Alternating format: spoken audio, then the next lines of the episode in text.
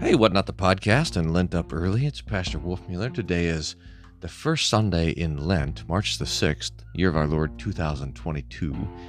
And I was not up, well, I was up early ish, but had a lot of stuff going on today. So I was just going to skip the Lent Up Early podcast until I remembered the complaint of a Mr. Carey Best, who was complaining that uh, the Sunday drive home had not made it to the podcast lately. I hadn't even been recording it lately, just been with Carrie on Sunday afternoon driving around, so haven't been recording. But anyway, recorded one today and remembered that Carrie was complaining about it. Now I don't I don't normally in fact I stopped putting the Sunday drive home on the podcast just because the driving noise in the background I didn't think was good uh, for the podcast. But for the sake of my friend Mr. Best, we're gonna put it on here today. So here's the Lent Up Early What Not the Podcast episode for March the 6th, 2022. We call it The Temptable Christ and the Sunday Drive Home. Hey, YouTube theologians. It's been a little while. Sunday drive home. Pastor Wolfmueller here on Invocavit. At least that's what the old Latin used to call today. The first Sunday in Lent, the Sunday of the temptation of Jesus, where Jesus is driven, he's baptized and driven by the Holy Spirit into the wilderness for the purpose of being raked over the coals by the devil for 40 foodless days and nights. All that for you. Jesus was not on some sort of discovery of, like, some sort of vision quest. He was not trying to find himself or anything. He, he didn't need any of that.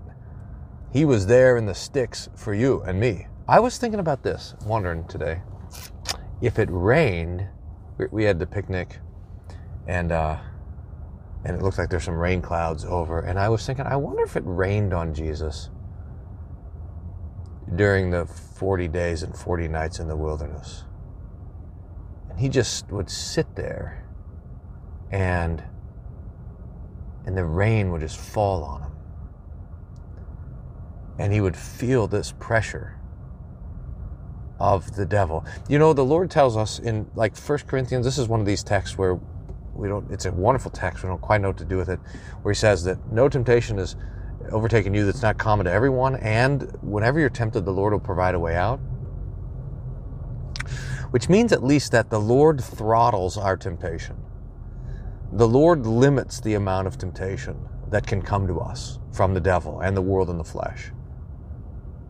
But not when Jesus was in the wilderness.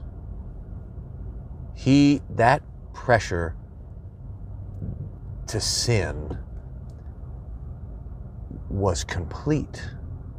I don't think it's it's in uh, the temptation of Jesus is in Mark and Matthew and Luke. I, I don't think Matthew mentions this, but I think Mark and Luke both mention how Jesus was tempted in every way. In Luke, it finishes, it says, and when the devil had finished every temptation. And Hebrews confirms this. It says that he was tempted in every way like we are, and yet without sin. Now, one of the theological problems, I read uh, Francis Pieper, Volume 2, from the pulpit today, by the way, referenced the sermon. Uh, talk about theological nerdiness. But one of the things that comes up in the theological conversation, and this is a normal thing, is that the impeccability of Christ, which is his sinlessness, and his lack of ability to sin, is set against the temptation. It, it, it, goes like this Well, if Jesus couldn't have sinned, then he couldn't really be tempted. Really? Pieper says not only is that not true of Jesus, it's just not true at all because the, the pressure to sin, think about it this way the pressure to sin, which is what we call temptation, comes upon us in a in a limited way from the world and the flesh, and it finds an wait, from the world and the devil, and it finds an ally in our sinful flesh. So that the wicked things that the world wants us to do and the wicked things that the devil wants us to do, we also happen to want to do. And so we feel that that desire to sin that cooperates with the world and the devil, and, and we that's our experience of temptation. But temptation can just be from the world and the flesh.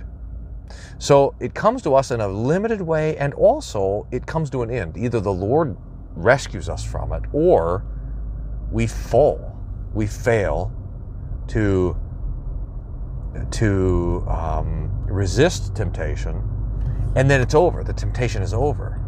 So uh, our temptations come to an end, but Jesus' temptation they don't come to an end. I mean, they do after 40 days, but but they just keep coming. And this, and I think this is something for us to meditate on. There's a mystery here that I don't know quite how to get after, but it says that Jesus was tempted in every way, which means that every temptation of every person Jesus experienced and to the fullness. So, one of the things that we do, we sinners, I'll speak to my, I do this. You might not do it, but you probably do too. Is that we judge people according to their temptations. We look at people who are tempted to stuff that we would never be tempted to, and we think, what a weirdo, or whatever. We, we, are, we judge people according to the shape of their temptations. And this can happen with the sixth commandment, you should not commit adultery, or I suppose with any of the commandments. Whatever some, whenever you find someone who's tempted to something that you are not tempted to and that you don't understand, it, you, you judge them. But here to look at Jesus and to know that Jesus was tempted in every way like we are. So that every t- single temptation experienced by every single person, even those temptations which I don't understand and can't even comprehend, Jesus was tempted in that way. Whoa which is why he's able to be sympathetic. That's the point that Hebrews makes that he's we do not have a high priest that or how does it say it? We have a high priest who sympathizes with us in our weaknesses because he was tempted in every way like we are and yet he was without sin. So that whatever that temptation is, who knows? What kind of weird temptations our flesh is drawn towards. Whatever it is, Jesus knows it. Now, that doesn't excuse it. Of course, it doesn't excuse it. I mean, that's kind of the baseline of, well, it's the baseline of right and wrong, the baseline of ethics, the baseline of the Ten Commandments, or the fact of the law, and that is that the you just because you can understand the temptation doesn't mean that you excuse it. But it does mean that Jesus is there fighting with you in the midst of it. He's not like, well, I'm going to help these people who have normal temptations, but you've got some weird ones over there, so I'm not going to help you. No, that's not Jesus. That's not your Jesus. It's not my Jesus. He was tempted in every way like we are. Now, people say, how could Jesus be tempted if he couldn't sin? I think it makes it even worse. And, and so here's the illustration. I, I don't know if this is a good one. If you can think of something better than this, this is, but you know how it is if like someone gives you like a can of soup or a two pound weight or a, a paper weight and they say, hold out your hand straight out and hold up this weight. No problem. For, for one minute, for two minutes, but then it starts to get heavy. What is that? Do you, do you guys see that in the back window? That's a mini white car with a Minecraft pink pig box built over it, stalled out on the side of the road.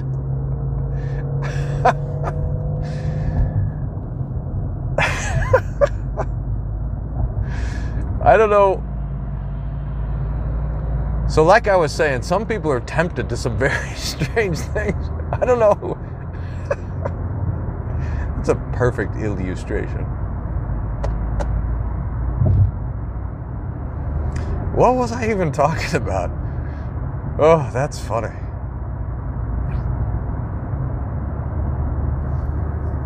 Temptation of Jesus, tempted, tempted in every way like we are. I really did lose my train of thought. That He doesn't despise us, even on the strangeness of our own temptations that doesn't mean he excuses us, but he fights with us in the midst of it. Anyway, I can't remember.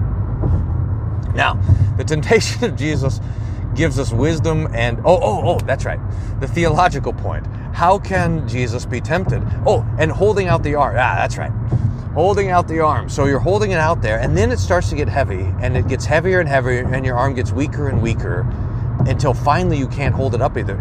Either someone has to take the weight away or prop up your arm, or it's going to drop. You just can't hold it up anymore. Our willpower to resist the devil's temptation is probably the same way. It just it comes to us, and either it has to be taken away or supported by the Lord's word, or, or else it collapses. We can't hold up. And but not Jesus. He he could hold the weight, but that doesn't mean he didn't feel the pain of it. And the longer he held it, the worse the pain got. So that Jesus experienced every temptation to the end.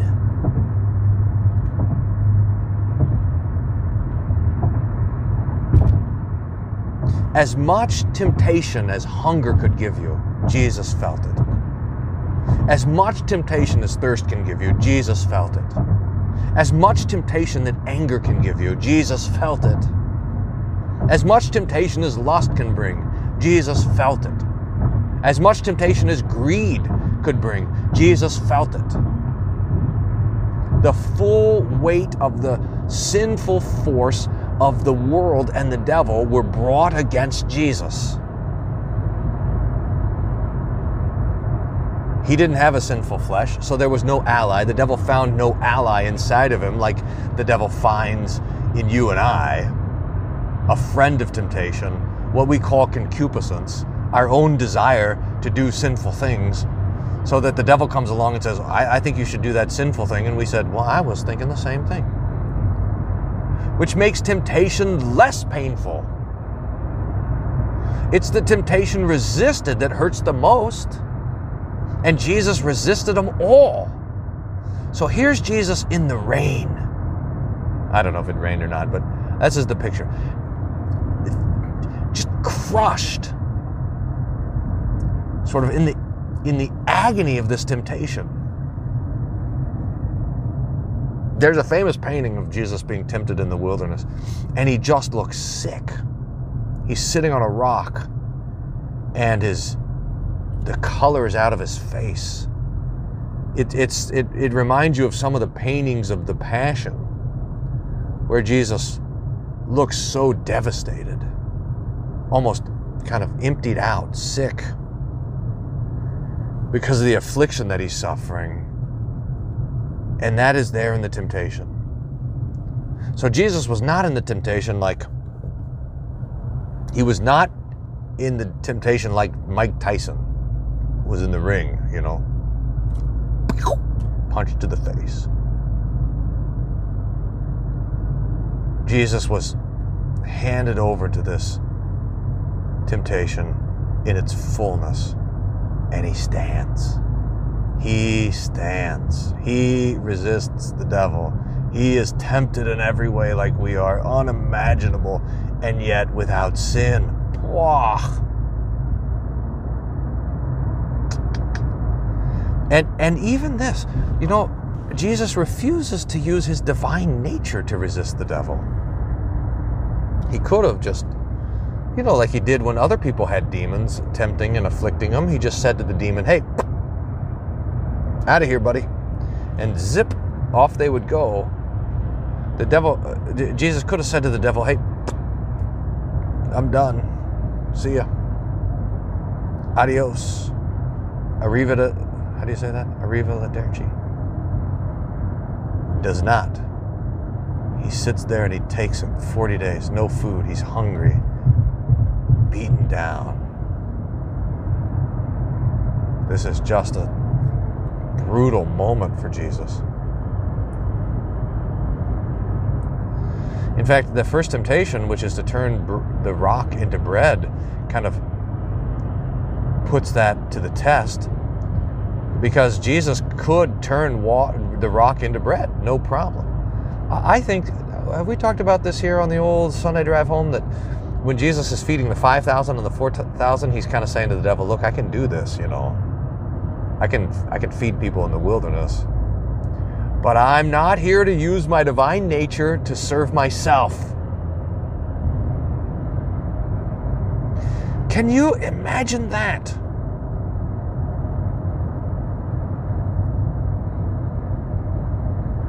This is this is maybe the fundamental theological point that we get so hung up on even like with the philosophical arguments about the problem of evil is we just assume that the divine nature must serve itself or himself however you want to say that thing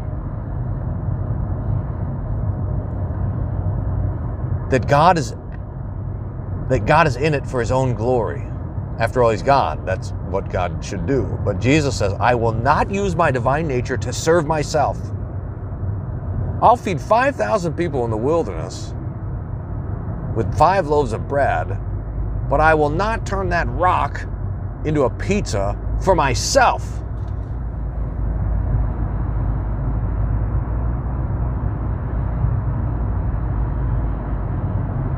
I will not worship the devil to get all the authority, even if I could do good with it. I will not test the Lord by jumping off of the tower. I won't do it. I'm not, Jesus is not here to serve himself. He's here to serve us. The Son of Man came.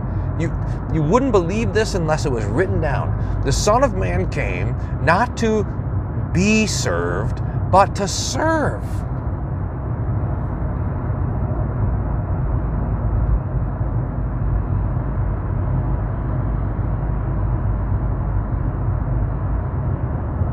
And that's what he was doing in the wilderness. He was serving us.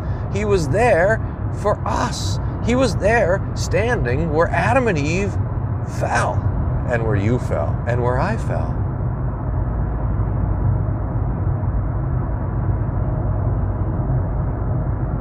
So that he doesn't even use his divine nature to resist the devil, but rather the Word of God. There's like one page in Deuteronomy Jesus is like, here the devil bring a, the, the, whole world of temptation and trouble. You bring it against me, and I'm going to block it all with a page that I tore out of Deuteronomy. He quotes Deuteronomy 8, 10, 6. One page. One little word can fell him.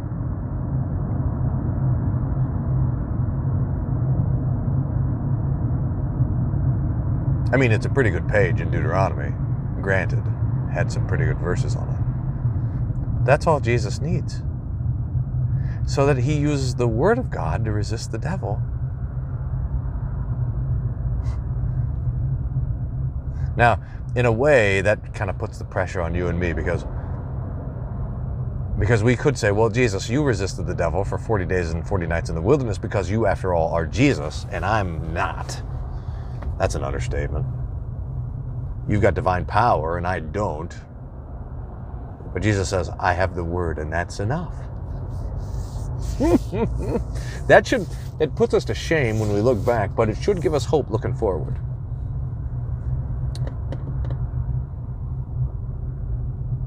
Because the devil keeps coming.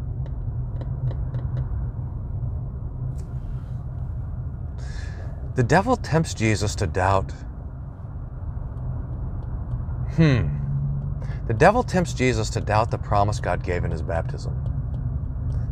Have you noticed this? I think in Matthew it's all three temptations. In Luke it's the first and the last.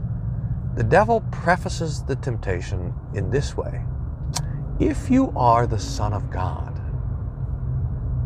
Now, where have we heard those words? In the very previous passage where Jesus was baptized and the heavens opened up and God the Father gives his first of three sermons in the whole New Testament. And he says, This is my beloved Son in whom I'm well pleased.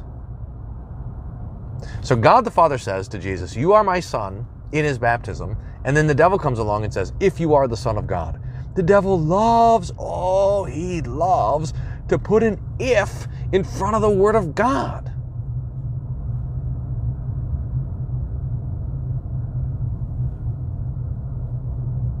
He loves to turn exclamation points into question marks. Just punch him and put a little bend in him, a little twisty.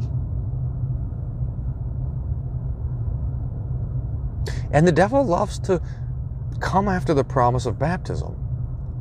I heard somebody say one time,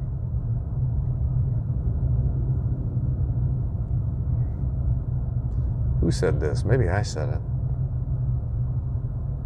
Is that really bad if I if I quote myself as someone said one time? That's slightly better than as I always used to say. Just say it, Pastor. I don't know. I think someone else probably said it. That the devil is always tempting us to doubt our baptism. That's basically every temptation. God says, You're my child. You belong to me. I love you. Your sins are forgiven. You're rescued from sin, death, and the devil. All that I have is yours. The Lord says all that to us in our baptism. And then the devil comes along and says, No, no, no. You shouldn't believe like you're a child of God. You shouldn't act like you're a child of God. You shouldn't hope like you're a child of God. You shouldn't love like you're a child of God. You should love yourself or who knows, whatever. Shame.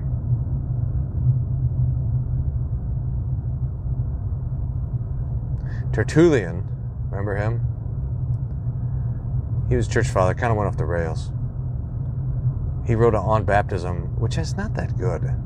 Uh, maybe it's better than I remember. I remembered reading Tertullian on baptism and thinking, mm. if you've read Tertullian on baptism and you loved it, please comment below and rebuke me.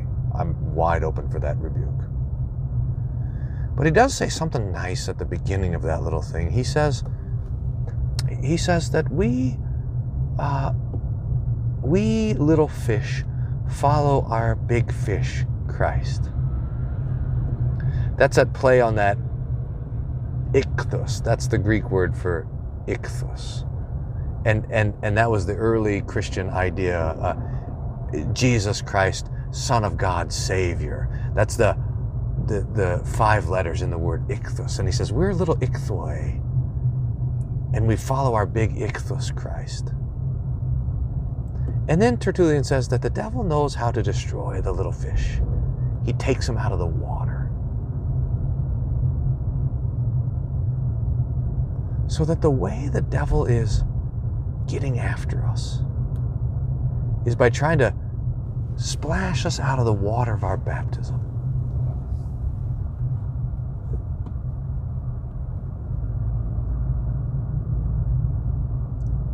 So with Jesus.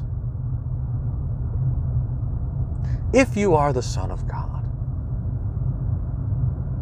then you should do this or that or this or that. He's trying to destroy Jesus' confidence in the promise of his baptism. Oh, here's an emergency. I'll be back in just a minute. If we're in the water, we're safe. If we're if we're saturated in the promises of our baptisms and the confidence of our calling, we're safe. That, by the way, is the whole business with Psalm 91. I started this Lent up early thing. I don't know if you guys noticed. I got the, got the What Not the podcast, which I hardly ever do. That was the podcast where I'm trying to answer your questions. And I decided that for Lent, I would try to answer a question a day, wake up early, and until this men's retreat this weekend, I was doing pretty good. But don't worry, back on the wagon tomorrow. I mean, I have every day but Sunday. I, I think it's all right to take Sunday off. Answering your questions and reflecting on the scriptures. And we were talking about Psalm 91 a little bit because Psalm 91 is the psalm that the devil quotes to Jesus on the top of the pinnacle in Jerusalem. Do you wonder what the people were looking down like? What are those two things doing up there? What is that devilly looking thing together with Jesus? That guy looks hungry. And the devil quotes Psalm 91, and you think, well, how can Jesus get out of that one, right? But the devil doesn't quote Psalm 91. He misquotes Psalm 91 by leaving out a key phrase that is the phrase is in all your ways. He will send your angels to protect you in all your ways so that you will not dash your foot against a stone. The devil leaves that out. That all your ways is, as far as I can tell, and this is teeing off of Luther, who I think picked it up from some earlier fathers, says that in all your ways, that's talking about God's calling, God's ordering. It's, it's not saying that the angels will protect you if you do whatever you want. That's not the idea. It's that the angels protect you as you go about the work that God has appointed for you. That's the point. So the devil misquotes Psalm 91, and I think the reason the devil's so interested in Psalm 91 is because it it is a it, it talks about the it's it's basically an echo of Genesis 3:15. Remember, I'll put enmity between you, devil, and the woman, and your seed and her seed. He'll crush your head, you'll crush his heel. And I think the devil must be very obsessed with the feet of the Messiah. So anytime those feet show up in any promises, he's going to be paying attention. So there in Psalm 91, verse 12 or 13, it says, "He will trample his you will not dash your foot against the stone. You'll trample on the on the ad, on the lion and the serpent." You got to know that the devil was probably having a lot of Bible studies about that particular verse. Because those feet those feet are his arch enemy. Those feet are coming from heaven to stomp on his head. So the devil's paying a lot of attention to Psalm 91. and so when Jesus here, hey, why don't you why don't you take this psalm? It'll be nice. Those precious feet of yours, the, the angel won't let them dash against the stone. Why don't you just jump off the thing? so we know that the Lord will protect us not just when we do whatever stupid thing we want to do, but whenever we whenever we're working according to the calling of God. But when we do that, we have this promised protection. Now that doesn't mean that like we'll never die as long as we're doing our duty or something like that. No, death comes to all of us, but we have the promise of angelic protection so that we can be bold in our callings. The Christian is free to be bold, free to suffer, free to try, free to love, even if it hurts. We know it hurts.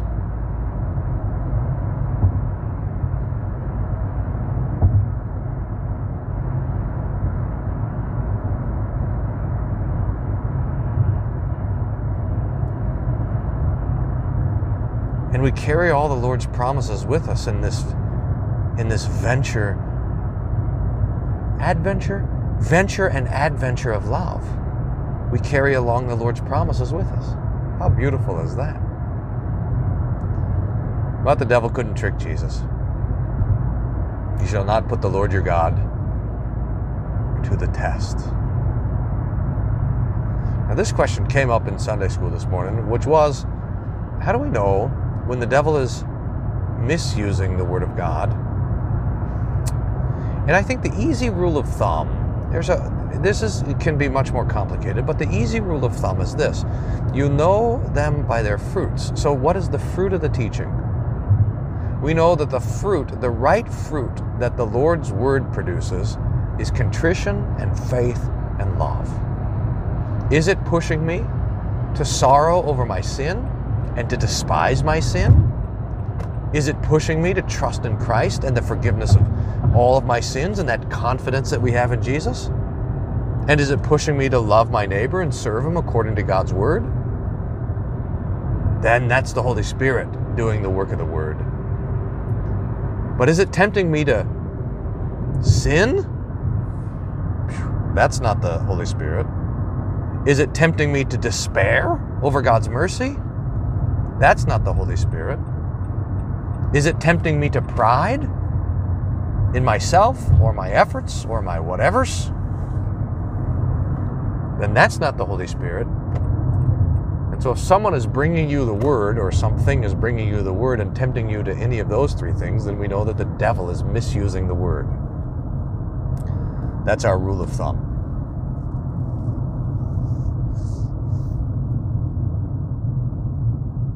Now, one last thing and this maybe should be the first thing, but we know that um, that while the you know a lot of times the temptation of Jesus is used, and this is right to use it this way. By the way, that he's Jesus is there as our example. He's resisting the devil and showing us how that we also memorize the Lord's word, that we carry the Lord's word with us, that we can see the temptation coming in. And and Luther has this advice. We were looking at this in the Worldwide Bible Study. If you're not in the Worldwide Bible Study, Shame, shame. Come and join us. It's great. Okay, it's no shame, but you should come and join us. It's great. Uh, because, well, everyone in that Bible study is like, hey, uh, I've been Lutheran for, you know, 40 minutes or 50 years or whatever, and I've never actually read Luther. In fact, in fact, I was at a retreat this week, and uh, the, the person was talking about some of the most influential books that they had read, and uh, and one of them was Roland Bainton's "The Here I Stand: The History of Martin Luther." And this is, I think, a perennial problem. I mean, it's fine to read biographies of Luther, but how many biographies of Luther are there? And so many people have read about Luther, but they've never read what he actually said. Who cares about Luther? Who cares how mean his dad was? Who cares if he, how high his voice was? And who? It's the. Uh, you know who doesn't care about Luther? I'll tell you, Luther. This is what he would say. It's like he, you know, whenever Luther talks about himself, he almost always is talking about like a maggot bag. That's his like favorite thing. Who cares? But it's what he said that brings us the, that brings us Jesus and the forgiveness of sins. That's what matters. I you could if you ask me, well, now I'm on a tangent and I even forgot what I was talking about. But you asked me if I could give you a sermon of Luther or a biography of Luther. It's not even a question. Give me the words that the man said about Jesus. That's what helps. Anyway, the, the history is probably fine. It's not bad to know the history, but the only reason the history is helpful is because it helps you to read the words that he said. Goodness. So people are in worldwide Bible study and they're, you gotta, and they're like, I've never read Luther. So that's what we're doing. We're looking at Jacob, the life of Jacob, next to, and Luther's teaching us, and we're looking at the, at the instructions of Luther. It's pretty cool. So Luther must have been saying something about the temptation of Jesus, temptation coming to us, love uh, all his ways, and uh, I can't remember what I was talking about. Do I have to? Am I gonna have to stop the video and go? How? All right, I'll do it. Okay, I got it. Luther has advice for what to do when we're tempted. That's what we were talking about. And he said, especially, he's talking about Isaac and his 20 years of chastity, 40 years of chastity before he got married. And uh, and the temptations that come along with the life of chastity. He says, when you feel the temptation come on, uh, coming on, you read the word. You go to the word. You got to have the written word, and you got to have it outside of you, and you got to read it out loud. And the word comes in like a, you know, like the fire truck, extinguishing the, the, the, the fires of passion and so forth. And then when the when the trouble has subsided, then you then you turn to prayer. So the word, the word, the word to suppress uh, temptation and then desire. So we so we read the temptation of Jesus as an example, but that is not if we just get the temptation of Jesus as an example, then we have missed the point. Because Jesus is not only showing us how to resist the devil, he's doing it for us. He's in our place. He is standing where Adam and Eve fell. Remember Milton, to John Milton, we preached about this a little today, who had this great paradise lost, but then this little, well, it's, it's smaller, but I think it's even better, paradise regained about the temptation of Jesus in the wilderness. So here's Adam and Eve in the garden, this lush garden with all this food, and the devil comes and says, Eat this. And they said, Okay. and here's Jesus under this extreme pressure in the wilderness with nothing. And he stands. He conquers the devil. And in fact, the reason why the Word of God is able to resist the devil, Deuteronomy 6, 5, and 8, 6, 10, and 8, or whatever those verses are, the reason why those have power to repel the devil is because Jesus, dead and raised, inspired those words. I mean, he wasn't yet dead and raised, but he would be, and that's where the strength of the Word of God comes from the death and resurrection of Jesus. Because Jesus, the Word incarnate, overcomes the devil, then Jesus gives us the scriptures which help us overcome the devil.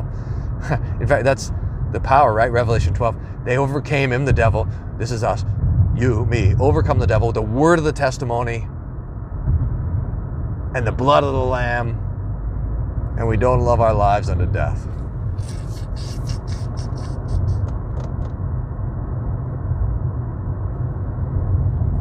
Fantastic.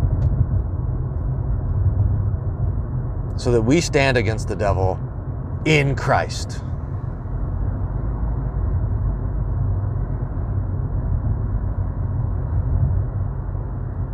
We stand against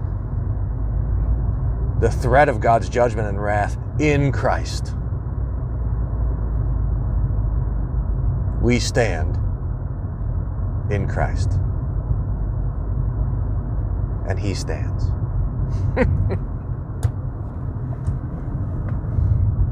that is good news.